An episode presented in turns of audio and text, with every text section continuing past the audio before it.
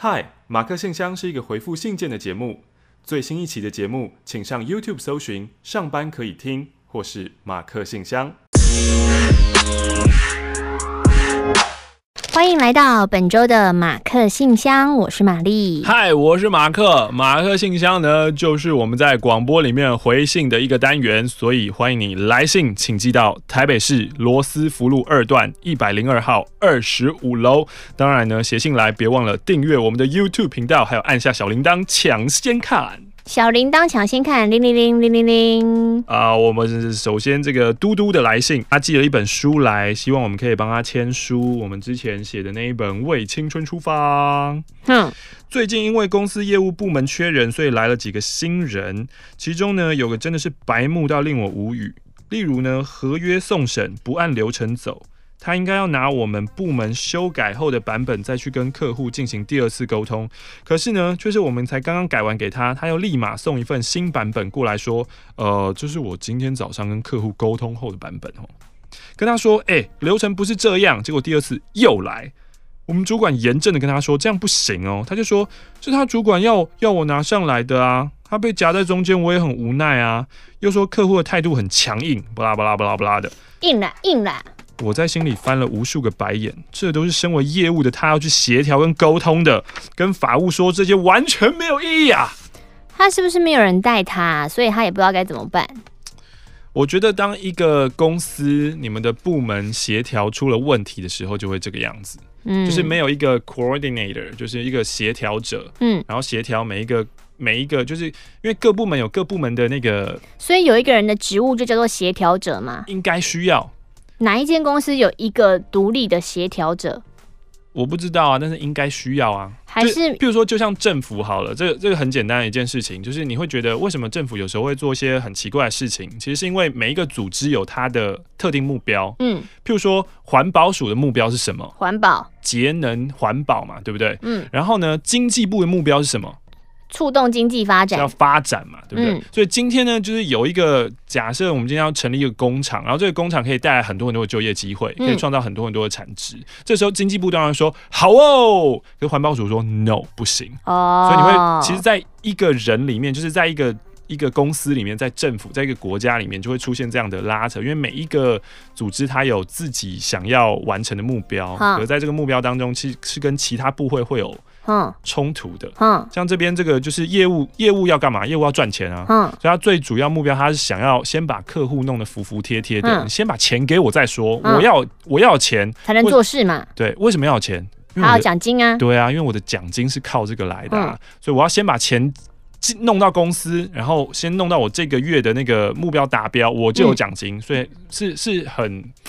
人都这样，都很很私利目的的啦，嗯，对啊。可是就法务来说，我当然是以就是公司的什么什么为依归啊，嗯、或是在一家公司里面，可能最讨人厌的，也许都是会计部门。要当协调者很难呢、欸。对啊，对啊，所以你就你要让每一个部门都知道说，哦，你应该要怎么做，你要遵照这个流程，不然的话会怎样怎样怎样，嗯、什么什么后果。嗯，好。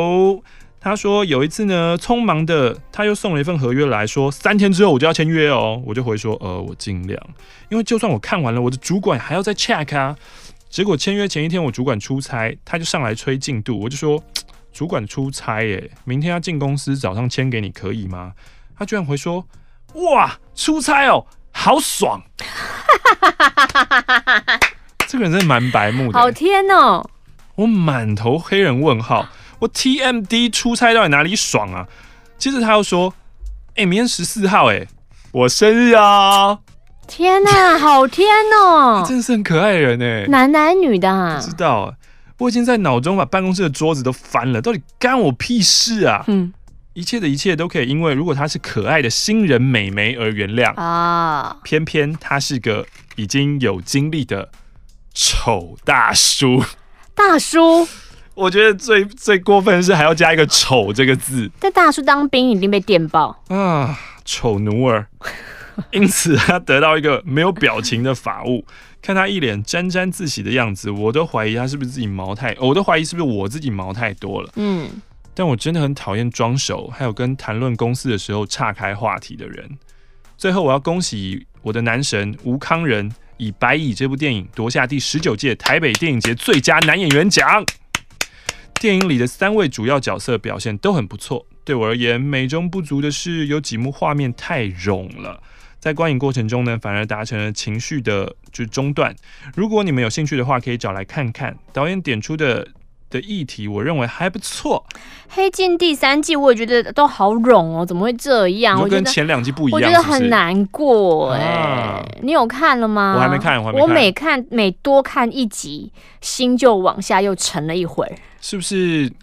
是不是要去研究一下那个制作单位出了什么问题？是不是找了不一样的导演？对，我觉得应该要去确认，而不是一味的批评他，嗯、搞不好他真的换人了。嗯嗯，这个我一打开就有一张红红的钞票在这起飞，刚刚也有红红青春敲呀敲，忘了拿铃铛了。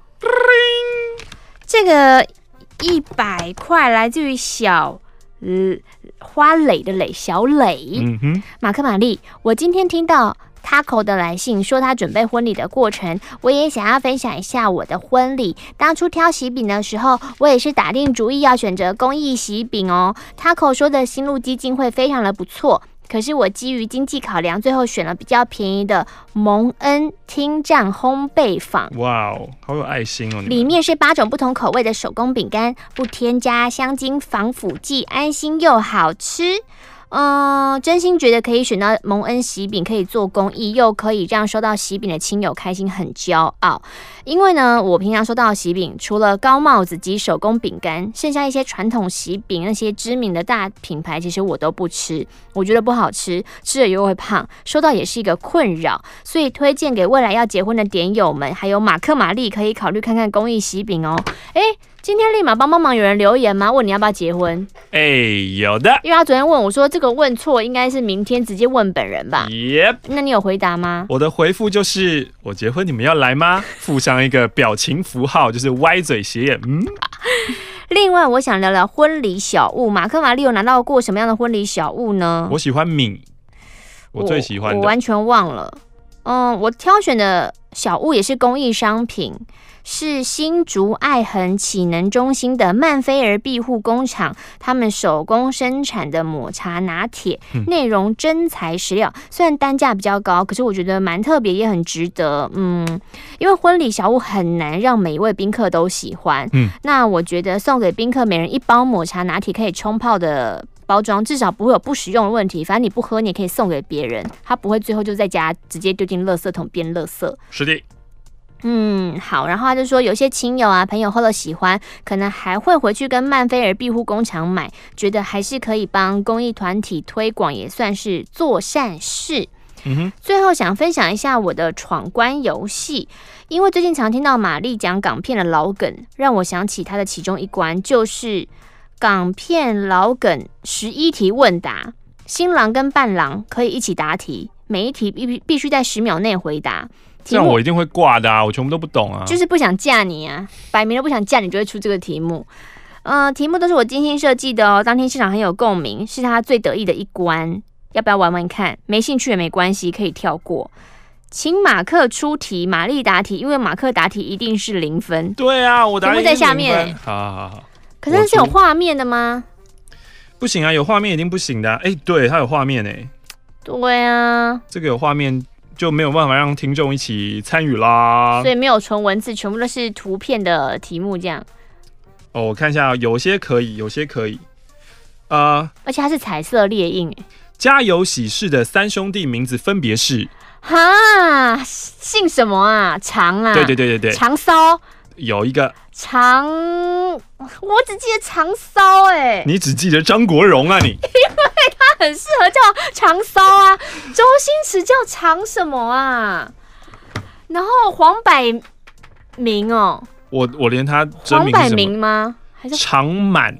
长满长满长骚还有一个不行不行啦，长欢，长欢就是周星驰对不对？ 这个看起来很像梁家辉耶，这看起来不像周星驰。不是，他轻佻骄傲，那是病症。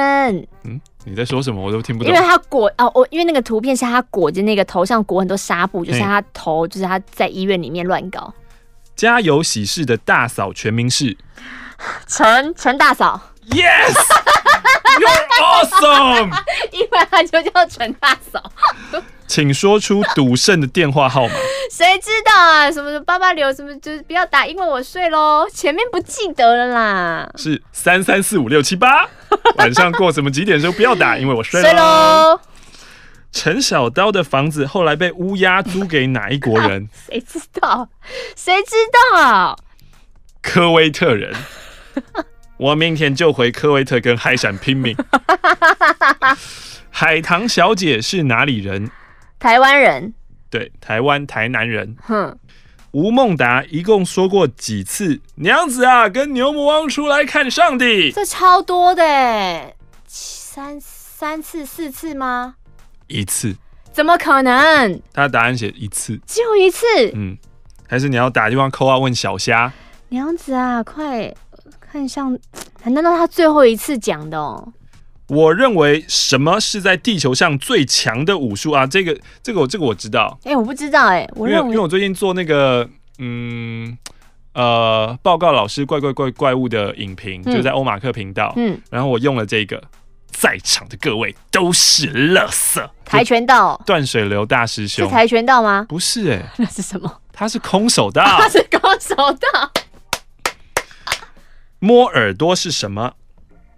哦，这个这个好像是，好像是在打打麻将的样子吧？摸耳朵是立鼓新年财吗？你说要条子、要腕子，还是要什么？对对对，摸耳朵是什么？摸耳朵我猜是要饼吧？摸耳朵要腕子。可恶！龙家俊送给玛丽的生日礼物是什么？啊！你领奖时把什么跟什么送给玛丽做生日礼物？哎、欸，我完全不知道，我真的不是一个很厉害的港片迷耶。六个二奖跟三奖，然后最后一个又是对啊，断水流这个，这你一定都会。我说在座的各位都是垃圾。Yep。哎，如果我是伴郎，那很不 OK， 我完全没有支援到新郎哎。有啦，你支援到几个？我只有陈大嫂那一题而已啊，烂透了，谁不知道她叫陈大嫂？还有海棠小姐你也知道啊。邱淑贞啊，邱淑贞台湾人，你不知道。好，就是这样，非常酷。好的，结束。接下来这个也是刚刚嘟嘟附了一张，在他的这个箱子里面附了一张，也是有图片的，大家又是没有办法。大家是逼你要做那个画面式的马克信箱。对啊，他说你有没有没有 follow 到前阵子新闻，就是韩国综艺节目的 Produce 一零一第二季最终出道的十一人团体一零一，是赖宏林那个吗？他叫赖宏林吗？对，有一个台湾人在其中。他今天想要分享的是另外一位叫做何成云 的, 的成员。嗯，我有一位朋友，他也是点友，他叫仙贝，非常的喜欢成云。可是呢，就觉得奇怪，为什么为什么嘟嘟你对成云没有感觉？我就跟我朋友说，因为我觉得成云很像欧马克，这让我太出戏了。你有星象的人哦，哦，终于，不然你九宫格很难做。你要不要先就？曾文鼎这件事情与大家道歉一下，最近在打琼斯杯，他还在打哦。哎、欸，对耶，他还是现役篮球员哦。对呀、啊，他不是年纪很大了吗？呃，年纪就跟我差不多大，你是有什么意见？因为呢，前一阵子很流行那个九宫格，九宫格，所以我就是非常的有自信，我可以做出一个，因为我做出强强的九宫格，我自己觉得我自己非常了不起，嗯、因为我搜寻那个照片，我还故意找那一些人跟他的角度是很很像的，我不是我不是那 Google 一个名字第一张图片我就用的好不好？是，是我想说强强都做了没道理，就是因为是听众先做了一。一份欧马克的给我过目，我就看了一下，想说，嗯，差不多可以，蛮有趣的，而且很有心。他在很早那个那一波浪潮很早他就做了，嗯，所以他就很积极，赶快就是发出去给你。但我觉得如果就由我来做，我会做得更加的完美，所以我就开始搜寻跟欧马克很像的人。首先我就先问他那个运动员，因为之前有、嗯、你有像一些什么。跆拳道还是空手道的，对对对对。然后我看了一下，觉得说没有很像啊。嗯、然后我又搜寻了一个韩国的足球明星嘛，嗯、我看一下也没有很像，而且那个韩国足球明星的照片非常难找。是。后来想说，那曾文鼎就没错了吧？毕竟之前我们还拿那个照片比对过。嗯、我就开始搜寻曾文鼎的照片，哎哎哎哎，你把它放到格子里呀、啊。曾文鼎跟欧马克长得完完全全的不一样。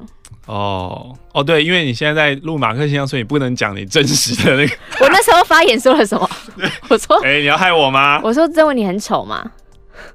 没有啊，我说很丑是每个人对于长相的喜好度本来就不一样。啊、然后对我而言，曾文鼎跟欧马克我以前觉得长得很像，啊、他们分数是一样的，但是一比较之后发现、哦，原来欧马克是帅的。原来我在你心中这么丑。然后我就觉得说，天哪，怎么会这样？所以我这边必须要公开的道歉，就是也跟文鼎道歉。嗯、也许文鼎他也长。不想长得像你，嗯，那我就要跟大家说，以后不要再说曾曾文鼎跟欧马克长得很像了，他像的只有小手千峰。乱讲，小手千峰你放下去以后，你也觉得很不像吧？小小手千峰就是大概十五年后的你，就是开始有不可能，开始有眼袋。我告诉你不可能，除非你这个人不会，除非你将来做眼袋内挖跟推，我不需要做推泪沟那些。没有，十五年后你看到我还是长这个样子。为什么？你到底最近是不是在跟医美谈合作？没有啊，嗯，怎么那么有自信？我就是有自信，我就是青春。因为你现在开始，你是 YouTuber， 你会开始用很多的关于电脑的，你要一直盯着荧幕看，那个会非常的加速老化。不会，我如果一直盯着在看盘，期货上上下下，眼睛才会爆掉。我告诉你，给你看看何成云，我看一下像不像你？没有啦，你不要把那个有这个刘海的都叫做欧马克好不好？就这样，嗯，秋刀鱼要寄信来啦，嗯，他说今天的故事很长哦，要分享听录音档听到的是在二零一二年四月二十号的马克信箱，嗯，那天的信内容如下：有一种魔力叫做心想事成，嗯，他朋友就拥有这种魔力。例如，想要搜集 seven eleven 点数时候，就可以在超商的地板捡到点数。嗯，期末考没带立可带的时候，在抽屉里面找到；过敏的时候身上没有卫生纸，然后捡到一大包抽取式卫生纸。怎么可能？这个、捡到面纸就算了，一包抽取式，这个人是有小精灵，看准你要走的路，然后丢出一包、欸。哎啊，而他自己拥有这种魔力，想看电影，然后十次里面有十一次都是刚好别人请他。这个绝对不是刚好吧？就是你散发出一股大家都想请你看电影的、想宠爱你的氛围。有的人就是天生讨喜啊。我听到的时候觉得太夸张了。之前看韩剧的时候看到一句话说：“善良的人比不过漂亮的人，漂亮的人比不过好命的人。”这应该就在形容他了吧？为什么会分享？撒娇女人最好命。哎呀，我最近刚好又重新看了那个隋唐。这是前一阵子我就是在书画的时候，我听到书画师说的、嗯，因为他们会同时做很多新娘的化妆、新密就对了、嗯嗯。然后他就说，他做那么多场以来，嗯、真的就是，他就说越。越会撒娇。我们现在单纯就是就很肤浅的，就是我们看到婚礼，她可能嫁给一个呃很很有钱的人，很宠她的老公、嗯。如果以这个基准判断的话，她会发现就是新娘越柔软的人，嗯、嫁的越有钱。哇哦！这是他们自己的数据调查，他就说这真的就是就是会会撒娇的女人就是好命。嗯，他就说，然后你，他就说，真的就是跟一些你，因为你看得出那个新娘，她可能有的就是很很女强人的样子，然后或是很自立、这样很独立的，就完全不是那个路数啊、嗯。所以这一段故事有任何的寓意吗？没有寓意啊，就是除非除非你很想嫁有钱人的话，对你来说才有，你要你要你要知道你的，你必须身段要柔软，对你就是要撒娇，对对对。公公，嗯，吃小兔兔兔兔，你有看过那一部吗？这什么啦？你没有看过《撒娇女人最好命》？没有啊，不是说看了会很火大吗？对啊，你就去看一下啊，隋唐很精彩，斯巴拉戏耶、欸，好吧？隋唐也是过得很好，他真的过得很好哎、欸。隋唐开始当 YouTuber， 我跟你讲过吧？哦，你说那个配乐，哎，是你跟我讲吗？是我跟你讲的啊，他他的 YouTube 主要照他儿子，主要照 Max。他儿子很可爱。嗯哼哼哼哼哼哼哼哼。好，他要分享这个故事呢，是因为这种事称得上小确幸的话，那我就是跟他相反的不幸少女。举个经典的例子好了，例子一，我只要踏进捷运站，车子百分之六十五会刚刚开走。然后我家这边呢，就要重新等六分钟起跳，好久、哦。你是住什么北投哦？还是基里岸？还是新北投？哦、哦，我以为人家讲新北市，我的脸都变了。我说难过，哪有难过？新北市不需要等到六分钟，好不好？或是小碧潭，就是那个支线嘛。嗯、啊、嗯。嗯好，最高纪录他等了十分五十秒。那现在因为工作地点比较少，搭捷运了，上班搭公车，不管我什么时候下班哦，打开 App， 五天里面有三天半车子会刚刚开开走，嗯，就必须再等二十二分钟。你有没有算过？其实刚好就是你下班那个时间，嗯、你就是很容易等电梯，就是那可能是有个规律可言，啊、你就是很容易遇到啊，因为你就固定在那个时候出发啊。对啊，所以就是。你应该，因为你要么就早点，要么就晚点。因为其实车子是有规律的啊，嗯，对啊，你就你就知道早一点下班嘛，嗯，这就算了。我还需要再转一班车，所以每天等车的时间比搭车还久。称霸纪录榜的故事是这样的：有一班我很喜欢搭的公车，我称它为公车之神，因为它直接开到我家门口，嗯。通常下午的时段公车比较少，某天下午呢，我就决定要搭它，想说，嗯，应该不会等太久吧。打开 App 上面写五十九分钟，我内心虽然是充满干话，但想说算了，我去买杯饮料晃晃。怎么会有五十九分钟？那不就是尚未发车？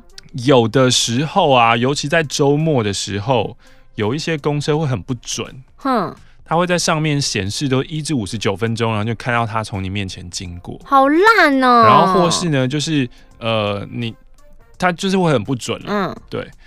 好，然后呢，去买一杯饮料，晃晃等车，好不容易消耗了大把时光，我等到了，然后司机竟然跟我说：“这里是底站，不能上车哦。”为什么？要到下一站的头才可以。我内心上演了一遍与司机吵架的内容，就我都在这里等了一个小时，你不给我上车，但我没有说出口，车子就这样开走了。然后我就再走到下一站，就再等二十分钟，呵呵。哦，你真的很有耐性。对啊，例子二，我喜欢吃的东西，只要我想吃，它就不会开。附近呢有一家我很喜欢的面线老杯摊子，每次当我心血来潮想吃，它就不会开。原本只是这样而已，后来突然有一天，面线老杯的摊子就消失了，消失了，消失了。想说哦，那我就只好去远一点另外一家买，买着买着，突然有一天它也不开了。平常会不会是你爱吃的口味大家都不喜欢吃？你是一个味觉很特别的人。我觉得这样有一点点在检讨受害人，我们不可以有这种心态哦。那怎么会喜欢吃的都倒了？对啊。后来呢？呃，平常回家。有一家，呃，路上有一家小笼包店，等公车的时候霸豆腰很适合吃一下。结果有一天，小笼包店也消失了。每天搭公车前有时间买早餐的话，附近有一家连锁早餐店，平常都很多人，看起来生意也很好。嗯，突然有一天，有一天它也不开了。例子三就是以上两个综合，大约过了一个多月，早餐店。复活了，应该是换人经营了。每次我查 App 看公车，还有时间我就去买早餐，下一秒就会被 App 冲康，车就来了，车子就在我点完餐的那一刻从我面前开走。然后我就那个 App 你应该要公开啊，对啊，你就不要这个 App 有问题吧？嗯。然后我就不知道该抛弃早餐还是公车。如果我抛弃公车，我就面临迟到；但抛弃早餐就太丢脸了。为了维护自尊心，我就选择抛弃公车。隔天，在我超想吃早餐的时候，但我怕昨天的事情再度发生，我就不买。然后公车都不来，对，我就等了十五分钟，他还没来。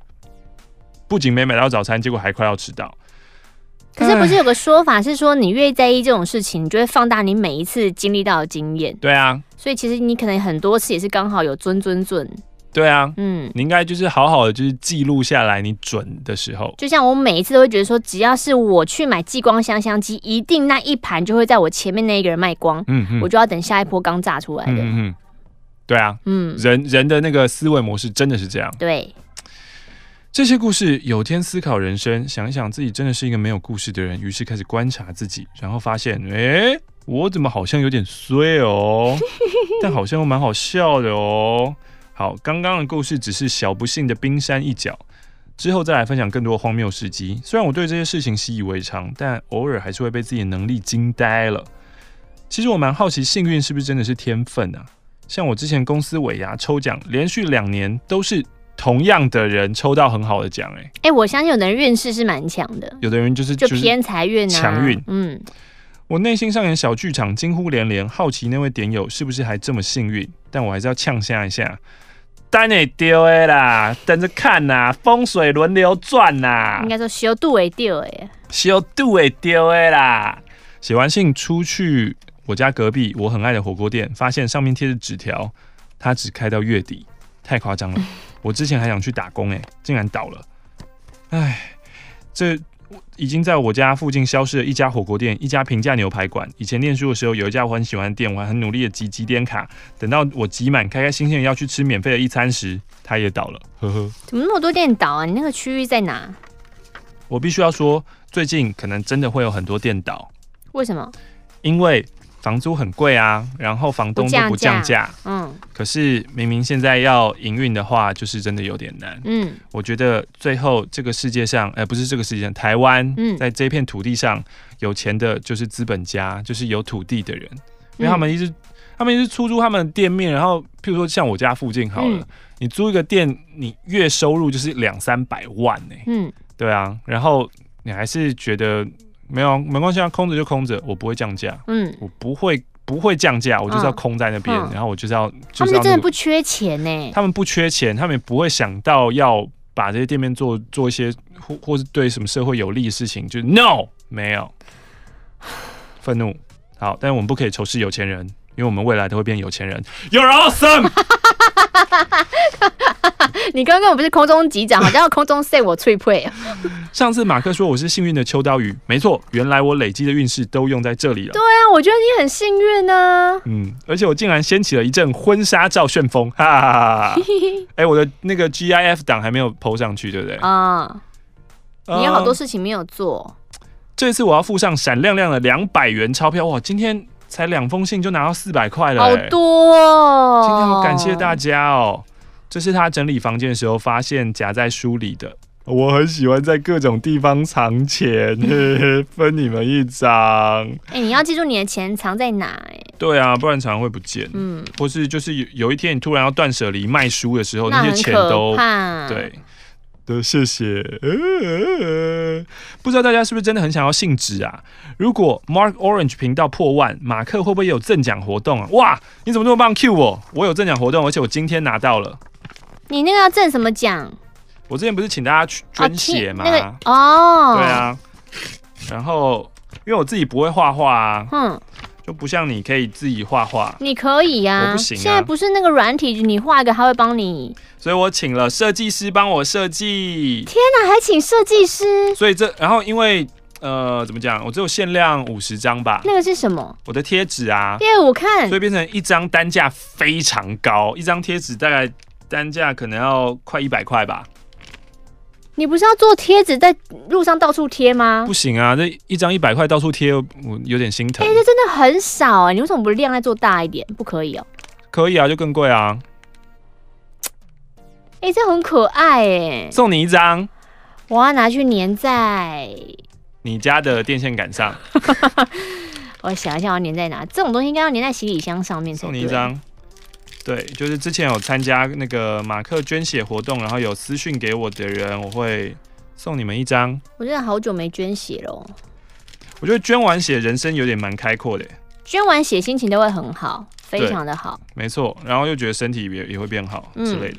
嗯，好，然后秋刀鱼提供说赠奖活动，他可以赞助马克玛丽强强综合信纸包十份给你们，当做加码的奖项。好多、哦，我觉得再附赠马克婚纱照，增加吸引力。我觉得大家搞不好最想要的是你自己本人那一只秋刀鱼信纸、哦，因为那个秋刀鱼信纸、啊、很可爱，你的秋刀鱼信纸超可爱的。嗯，我真的觉得你可以做秋刀鱼信纸，我们来卖。嗯，上虾皮，上那个，嗯，你要干嘛？嗯那个很很可爱的虾皮卖场，欧马克的虾皮卖场，嗯，看了心情就很好，嗯嗯嗯，我回完了啦，嗯，我换我换我，这个是泰国的神吗？这个还是只是一个泰国的神？对，应该是。呃，这是什么 Siam Siam Siam， 嗯 ，Siam 是一个站吗？对啊，就是呃以前欧洲人对泰国的旧称 Siam。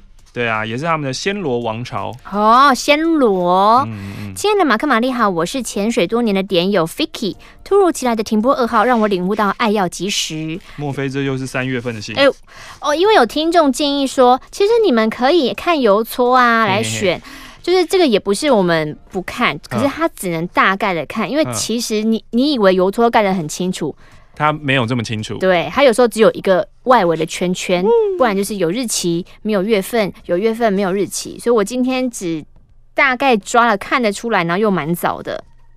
他说嗯，他原本在三月七号之后就决定要马上写信，嗯，但没想到有念头到采取行动之间过了这么久，也不是拖延病啦，就是接踵而来的事情忙得我不要不要的。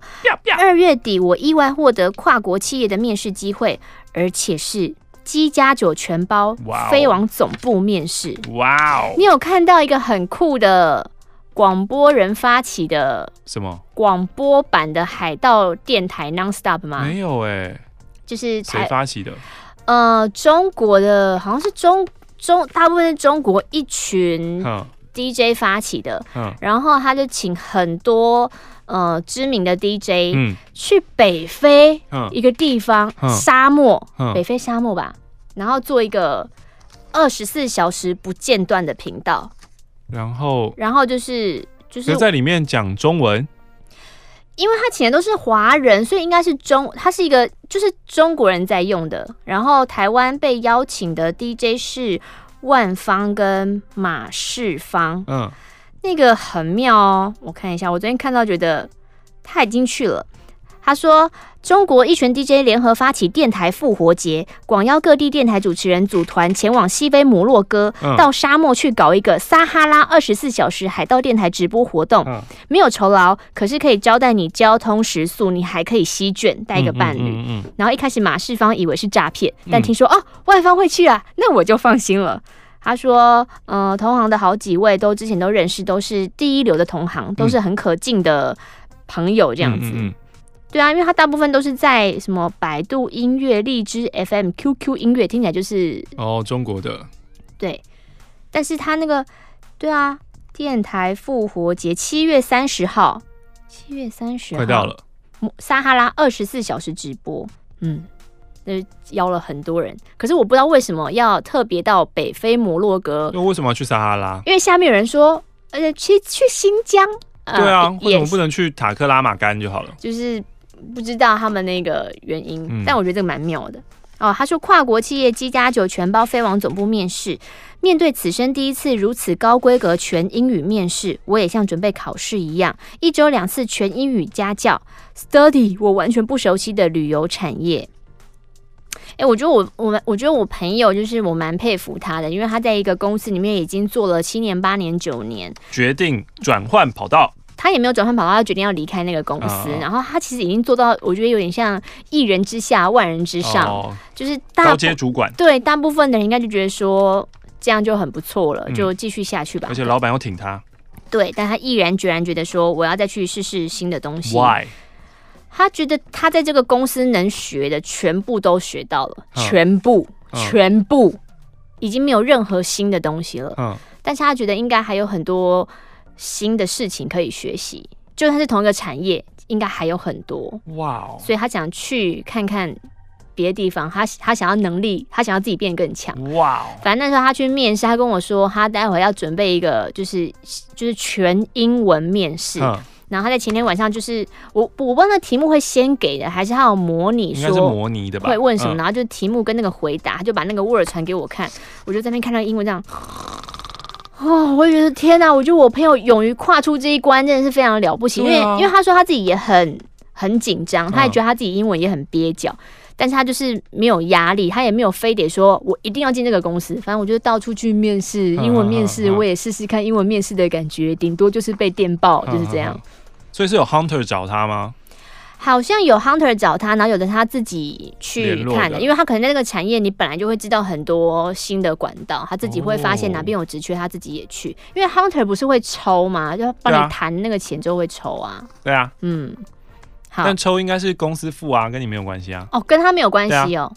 嗯，他说他要去完全不熟悉的旅游产业，然后同时间还要上班，所以整个三月都在两头烧。马克信箱的信就这么搁着了。面试是轮流跟五位未来同事面谈，不同英语的口音挑战还好解决，但是因为我完全没有旅游业的相关经验，很多专业问题我用中文都回答不出来了。周五休息的时候，我真的好想好想马上逃走。面试最后还给我题目，要当场规划一个市场研究，并马上接受各个考官的提问，根本就跟论文口试没两样。面试结果当然就是啊，谢谢，再联络咯。以我这个根本没有喝过半滴洋墨水，只在台湾企业工作过的小鲁而言，我觉得可以到这样的表现，我真的已经尽了全力了。很好。这一次的面试我见了世面，也赚到了一趟旅游。这张卡片呢，就是在曼谷的 Chatuchak 买的，我觉得画得很美。嗯嗯，就是刚那个 Siam。嗯，当下我以为我会在曼谷写完第一封信，没想到我每天回饭店都累死了，卡片就跟我回到台北。回台之后，因为赶工作结案，四月底又要去美国出差，结果没想到这封信是我在从 L A 回台湾漫长的十二小时飞行中写完的。我哦，他在机舱的小桌上写这三个月来的点点滴滴，嗯、旁边还有儿童失控的哭泣跟尖叫，我觉得好迷幻的一个氛围啊！括号失控的儿童真的很可怕，我想给他一巴掌。嗯、哇，台湾有嘻哈、啊，哇，双压。哦，哎、欸，那个随时那个韵脚很难、啊，我没有任何我没有任何韵脚存在我的脑海里。我想王文华应该是当中的各中翘楚。那天张立东还说：“哎、欸，你可以跟马克，其实就是你们在马克信箱，你们可以就是你知道双压单压一下。双压单压是什么？不知道。哦，你说韵什么？就是韵脚，就是押韵，你一句我一句，你一句我一句。最近我看 YouTube 广告，会看到张帝在玩游戏。张帝玩什么？传说对决哦？不是，反正就也是玩一个游戏，然后那看了就觉得。那张帝是边唱边玩吗？没有。今天我要我看了前面，我我没有看到后面，我不知道后面会不会会不会唱。呃，这个面试呢，好像一个诱发物一样，让我意识到我自己还有很多要学的，很多不够的地方，却也把我对生活的负面思考一下子全部引爆。我觉得我自己是一个年过三十的废柴，工作不上不下，人际关系又一团糟。马克玛丽有这样自我感觉十分不良好的时刻吗？当然有，我很常啊、欸。对啊，我也很常啊。嗯，我们很很常觉得就是自己非常的废，不好，很糟。现在气氛都很荡啦，你看看你，你干嘛啦？我录啦。念完这封，我必须要休息，我们必须要休息。我每天都要转念，但要怎么样从这样的处境中转念呢？不然每天都乌云罩顶。另外，每天都听马克说自己没朋友，请问这是真的吗？真的，哎、欸欸，这是真的哦，因为我跟欧马克啊，就是我们我们很久很久没有打电话给对方，就起码可能有事情就传 Line，、嗯、真要找他，我在电台，我也是用电台的公司电话打给他，但他今天手机就是不小心，就是可能没有锁荧幕，就是自己拨号，居然拨给了我。就他打电话给我这件事情是很奇怪的，因为我们最近根本就没有通电话，那表示他最近他通话几乎真的非常非常的少，才会这么容易找到我的电话然后拨出去。不是，是因为你是我的最爱。哪有那个最爱那么容易按到？我的我的手机蛮奇妙的，好怪哦！你说按到一就拨号就是我这样子吗？还是有的排序在前面？啊、我就想说，天啊，朋友是有多少才那么容易打给我？对啊，好可怜、哦，真的很真的没有朋友啊。但是马克、玛丽、乔治三个人感情好像很不错啊，是不错啊。嗯，那这个问题跟刚刚那个问题是，你觉得、啊、你觉得有一个朋友就算是有朋友，是不是？哦，那我可能是有啦。我现在就在跟我朋友做马克信箱，one and only， 好不好？他说我的朋友不多，年纪越大越少。这就我觉得每个人都是这样了，不是只有你。嗯、但我最近的低潮真的很需要找人诉说。我该如何交新朋友跟拓展生活圈呢？或者是我要如何让自己坦然接受我就是没有朋友的一个人？这是两条路，你先决定你要走哪一边吧。我决定拓展生活圈，拓展生活圈就开始去上课啊，有兴趣的课啊，摄影课啊、绘画课啊、油画啊、呃、做菜啊、烹饪啊、呃、好，我决定、啊、我决定想要学习接受自己的不足，我就觉得说，好，我也不想交朋友，我要如何接受我就是没朋友？哎、欸，等一下，你马上转弯了、哦。嗯，接受自己没朋友。嗯，那就当自己在就是自己的时候，你是不是有喜欢做的事呢？像我的话，我就是看书啊，就没有人打扰我，然后我我觉得可以一直看书是很爽的一件事情，或一直看。YouTube 就算看废片，我自己笑的呵呵笑，我也觉得是很爽的事情。我是一直看吹吹小屋。对啊，就很快乐啊！就是我觉得自己的时间很重要哎。感谢你的来信 ，Vicky。嗨，马克信箱是一个回复信件的节目。最新一期的节目，请上 YouTube 搜寻“上班可以听”或是“马克信箱”。青春点点点，青春点点点，青春点点点，青春点点点，青春。马克 and the 巴黎的青春点点点。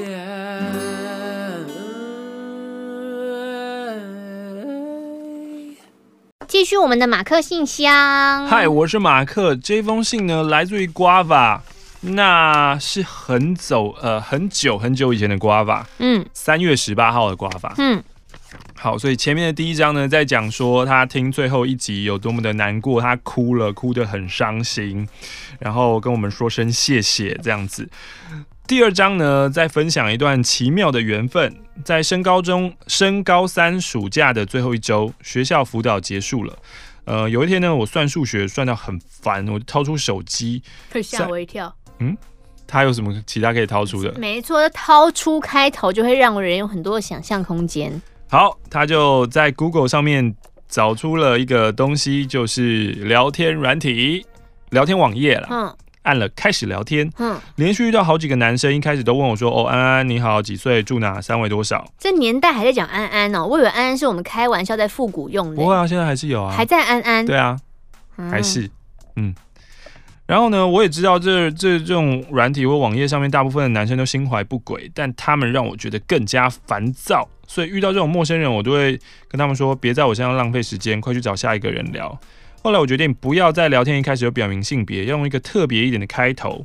我就抽起了书架上面的古文三十，随便翻一翻，翻到我最喜欢的《赤壁赋》，就在和下一个聊天陌生人聊天的第一句话打了：“盖将自其变者而观之，则天地曾不能以一瞬；自其不变者而观之，则物与我皆无尽也，而又何羡乎？”哼。结果对方竟然用文言文回我了，好强哦！你是遇到我是古人的那个，也是一句古文三十里的诗词，但我忘记他回了哪一句，只记得我们用文言文对话一小段时间，直到我投降，请对方改用白话文。对方是个女生，以下称她为七五。我和七五聊了一下子，惊喜的发现，嘿嘿，我们都是高三生。废话，就只有高三生才会古文记那么多啊！交换了 LINE， 然后下线去读书。准备学测的期间，我们都没有联络，只有讨论过几次模拟考的作文题目。直到学测前一天，他传了一张打滚的兔子贴图给我，我也回传了几张崩溃的贴图。互相说完学测加油，我们就睡觉去了。之后呢，那个寒假我们才有就是透过 LINE 做比较详细的自我介绍。他是一个在台中念高中的南投人，寒假去了新加坡玩，然后买了明信片，说要从南投寄新加坡明信片给我。当下的我很迟疑哦，因为我家的家教很保守。我国小的时候连加网路啊，还是用拨接数据机，嗯嗯啊嗯嗯啊啊！父母就常常对我和姐姐耳提面命说，不可以交网友哦，网络上坏人很多哦。这长辈什么时候才要停止恐吓？就是很烦哎、欸。然后我就上网 Google 了七五的名字，嗯、看了他的 Facebook。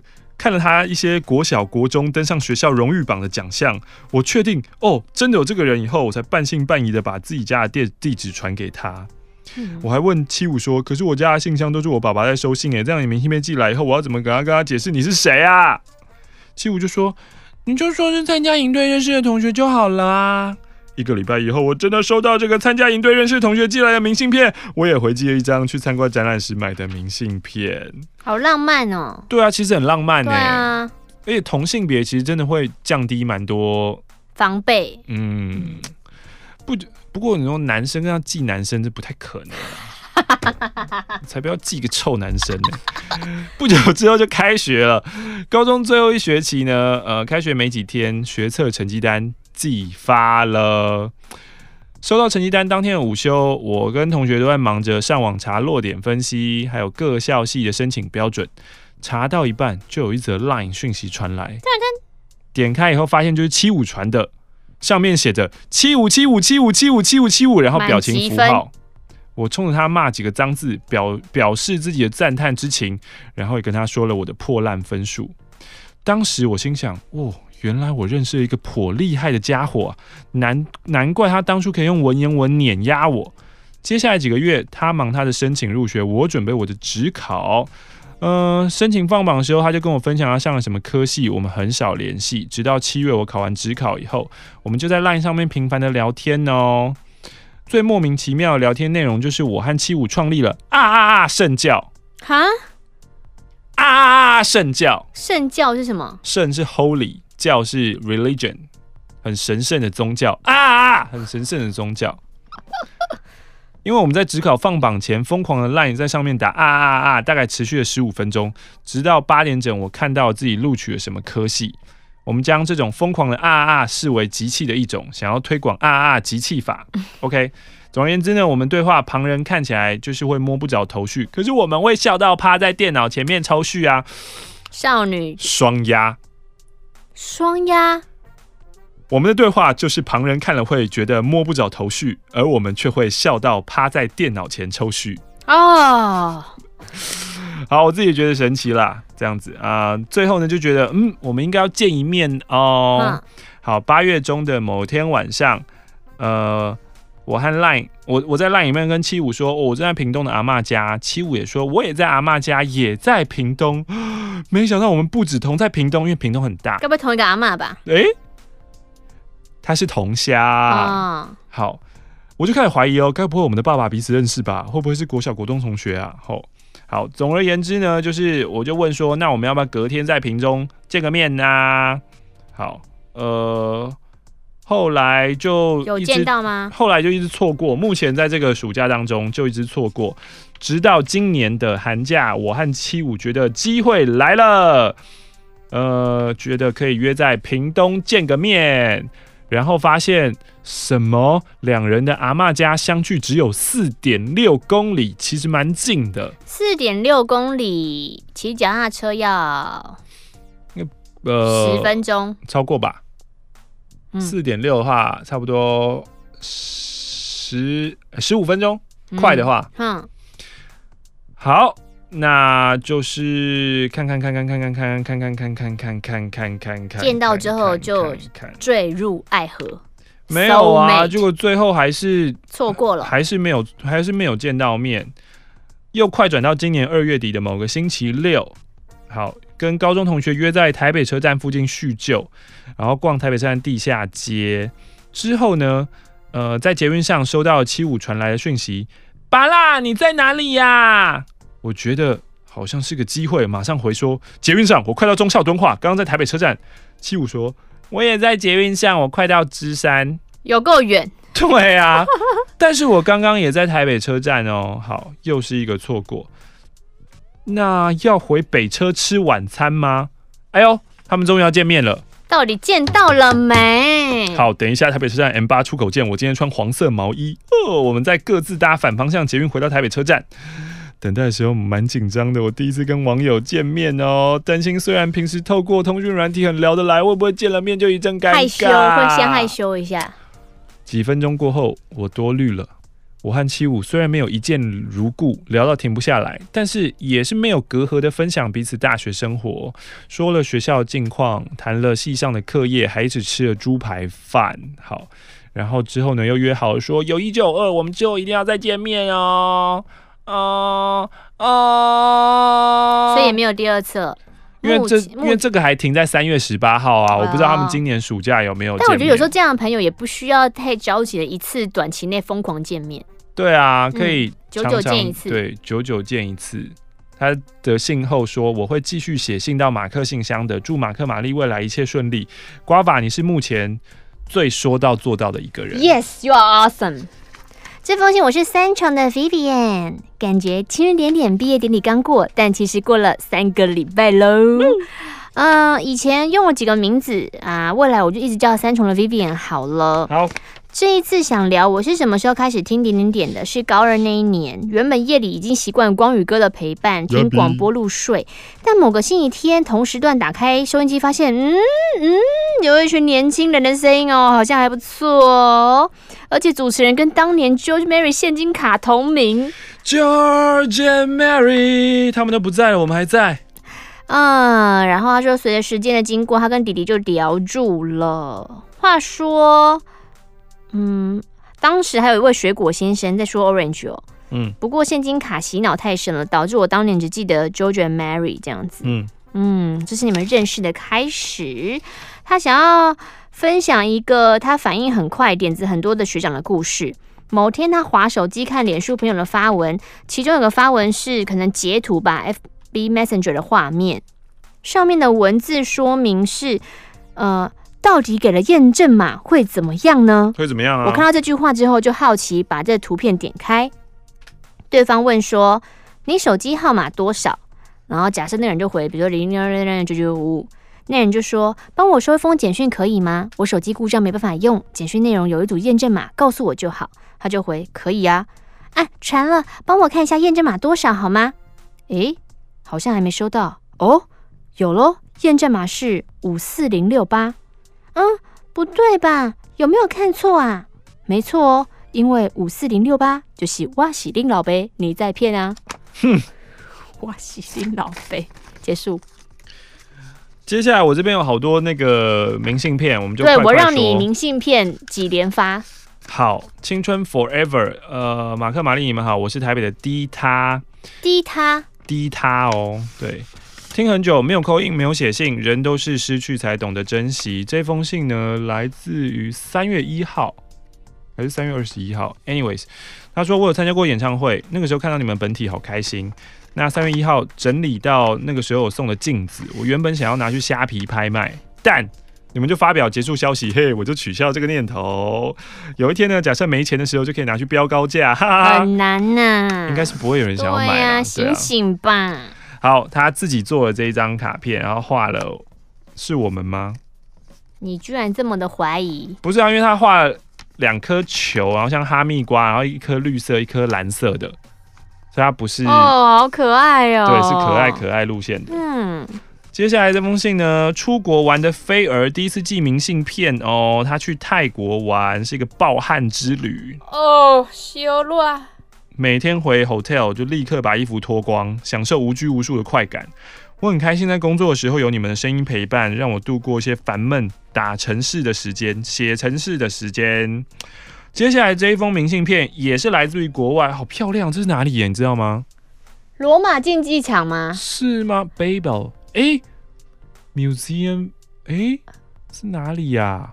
我想说，圆圆的建筑直直觉就是竞技场。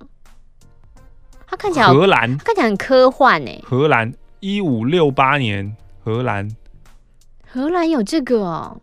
还是这是圣经故事当中的那个啊？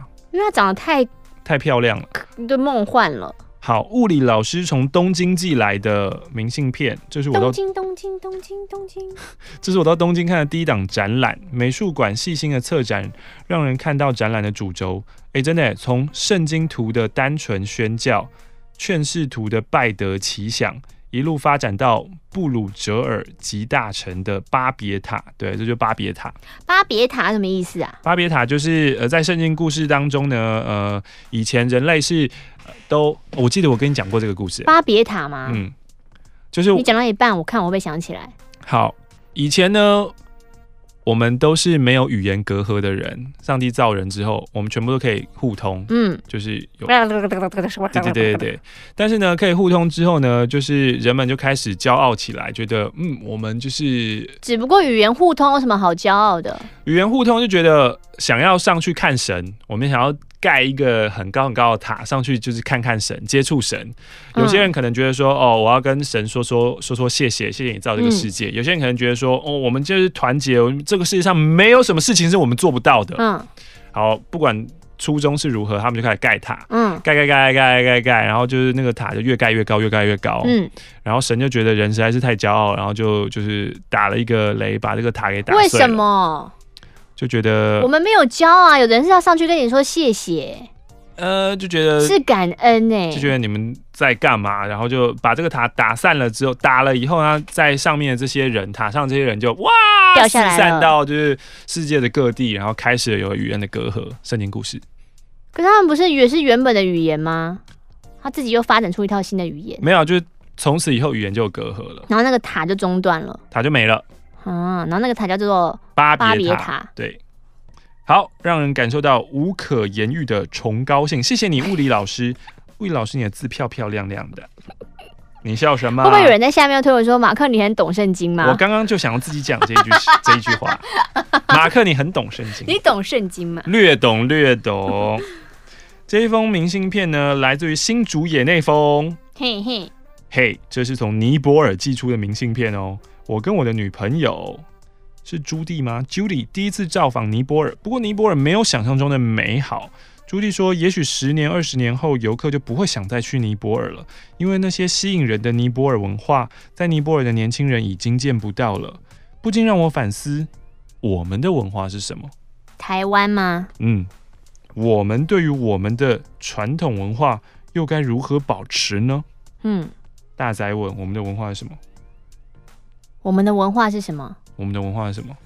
说到文化，就前一阵子不是那个大家因为封面拍了台湾的传统市场，欸、然后就是会有两派嘛，对，说什么一个是为什么要把这么很脏很乱，然后的弄出来，嗯、有人说这就是台湾的传统，不是吗？嗯 嗯, 嗯，对啊，这蛮有特色的、欸。对，因为我是完全是没有想到另外一派的那个想法，就觉得丑跟脏是不是？对，然后想说哦，会会会这这这这这这这这样哦。我常常在我家后面去买饭的时候，会看到外国人，大部分是西方人，嗯，然后在我家后面拍照，嗯，一开始我不太知道拍什么，嗯，后来我了解了，他们在拍很乱的招牌。可是很，可是我们的乱又没有比香港更乱，不是吗？还是香港是很多杆子冲出来？就是香港，香港的那种哦，可能要得罪一下香港人，因为我没去，我没有，我没有实际看过那个香港的街景。因为香港的招牌是大，然后霓虹灯很亮，就是一种俗艳哦。对，可是就是台湾的那种小巷的招牌扛棒，是每个人都要出来一点，就要架出来一点，我才看得到，所以是乱，真的就是乱，然后各式各样，它没有一个统一的招牌这样。嗯，这是我这边最后一张的明信片，来自于花莲七星潭六月二十五号的辛德诺拉。七星潭真的很美。我是辛德诺拉，今天忘记飞机迷丁先生是什么啊？今天为了忘记飞机迷丁先生啊、哦、，OK。所以去了花莲，参加了独木舟、清水断崖之旅。原本以为是很休闲的，结果非常耗体力。不过成功的让自己不去想它。怎么会有人觉得独木舟是一个感觉很轻松写意的活动呢？辛德诺拉，希望你可以早日的 ，you know，I don't know， 就是忘却飞机迷丁先生没了。Yes， 那这应该是今天的最后一封，来自于淡水的阿溜。我是淡水的阿溜，从高中听现在，一直打算做默默的听众，但因为节目结束了，我要继续让马克信箱活下去，我就写信了。之前呢，总是听不同的人 call in， 不同的人写信，我都在想说，什么样的话题可以让马克玛丽有兴趣啊？因为主持人总是那么的捉摸不定。有的时候突然灵光一闪的对话，让这个话题明明不怎么有趣啊，就会突然变得很好笑。嗯嗯嗯、有鉴于风向不知道会被带去哪，所以也就不担心没有好故事跟你们分享。反正你们有时候都会化腐朽为神奇，把无聊变成欢笑。前一阵子呢，我看到玛丽体验 V R 头盔玩游戏的直播，嗯、在强阳家，嗯、所以打算分享我跟姐姐去朋友家体验的过程。真的好想吐哦，好不不舒服、哦。你是不是玩的太难？你为什么不玩上次我们玩那一款？啊，那一款强阳借人的嘛，就没有啊。哦，没来没去呢。我们用家里的红贵宾拿铁作为门票，陪爱狗人士 V R 头盔主人玩，换取经验。先说一下，我姐姐是一个没什么胆量的人。平常鬼片啊、云霄飞车就不用说了，就连之前很夯的韩剧《信号》，他都被吓到闭眼睛。所以我们先接触的第一个游戏是《恶灵古堡》。哎，强说《恶灵古堡》最可怕哎、欸，你们第一个就玩这个。他说自己都会尿裤子。他说他操控人物在第一间房间里面走了两步之后，走两步就放弃了。真的很晕啊！轮到我上场，其实也没有什么好笑他的。我完成最简单的死亡结局，就觉得啊，可可可可可可以了。只能说《恶灵古堡》游戏的画面很精致，房间摆设、音效跟玩家自己过多的脑补，每开一扇门都要鼓起偌大的勇气，因为我们的五胆飞快的进入下一个游戏。《黑镜》第三季有一集就是在讲那个 V R， 对，可是它是一个未来就是更更更厉害的东西，嗯、就是。它是直接在你的脖子后面植入一个装入一个就晶片，对，等于插一个小东西上去，嗯、然后可以就是跟电脑就是做连接，嗯、连接之后也不是也不是什么刀剑神域那种很夸张你飞进去的，是比如说好，你现在连接完了，飞碟这栋大楼就是我们的。就是竞赛场，对，就是竞赛场，你就真的就是走进去进去看，然后那个厉害的是，他会瞬间读取你的大脑记忆，他会知道你害怕是什么，哦、比如说他知道你就是怕蛇，嗯，你就是会一直有各式各样的蛇，然后就是真的蛇，你看到你觉得是真的，可是旁边的人看不到的，就只有你自己看得到，然后可是那个蛇，你知道你手穿过去。它就是一个虚拟的，你摸不到的，可是你还是会害怕，害怕然后根据你的恐惧一直反应，然后再弄出一个新的，比如说你又怕什么，又把它结合来。我不喜欢我，我觉得那个才真的可怕，进去就别想出来。我不喜欢这样，会死在里面。嗯、他说，游戏主人贴心的选择适合我们程度的欢乐游戏 The Playroom V R。诚挚的推荐给想拥有 V R 但没胆玩恐怖、危险、刺激内容的朋友 ，The Playroom V R 是你最佳的选择。对啊，干嘛要做一些恐怖的？就是 V R 可以做更多更多的应用啊，尤其是运动类的，是不是？你可以在场上打篮球啊 ，A V 类的，是不是？你可以当男优啊，多快乐！体验式 V R 不是很棒吗？应该有吧，只是强强都没有买那些，他就喜欢恐怖的啊。他说：“呃，有一个小游戏是戴头盔的人扮演警扮演警长，要根据身旁的朋友给的嫌疑犯特征把犯人抓起来。嗯，越到后面特征越细，考验默契。另外一个是戴头盔的人要扮演晋级的恐龙，你要晃动你的身体把建筑物撞坏。然后，哦，这个听起来就无聊。”他说：“期待有一天在直播中可以看到马克玛丽玩游戏。”可是直播别人看不到那个画面，对啊，不是吗？直播你们看不到我们的 V R 画面，而而且我们也没有那个装备啊，就只能在强人家玩。嗯，我们最后玩的游戏就是玛丽直播玩的射击游戏。我姐姐很坚强的挺过第一关，然后我接手第二关，反正遇到可怕的我就拼命的射击，导致我命中率非常的低。好，他说希望 V R 游戏可以多多开发不同玩法跟风格。他说他在玩的过程有时候会晕，嗯，玛丽玩会晕吗？我那时候玩那个好像没有哎、欸，可是因为我没有玩马克他们玩的那一些，嗯、我就、那個好暈喔、我就不晓得，我没有办法。好，希望他会继续写信来的。淡水的阿溜没了，再见，拜拜，啾啾。嗨，马克信箱是一个回复信件的节目，最新一期的节目请上 YouTube 搜寻"上班可以听"或是"马克信箱"。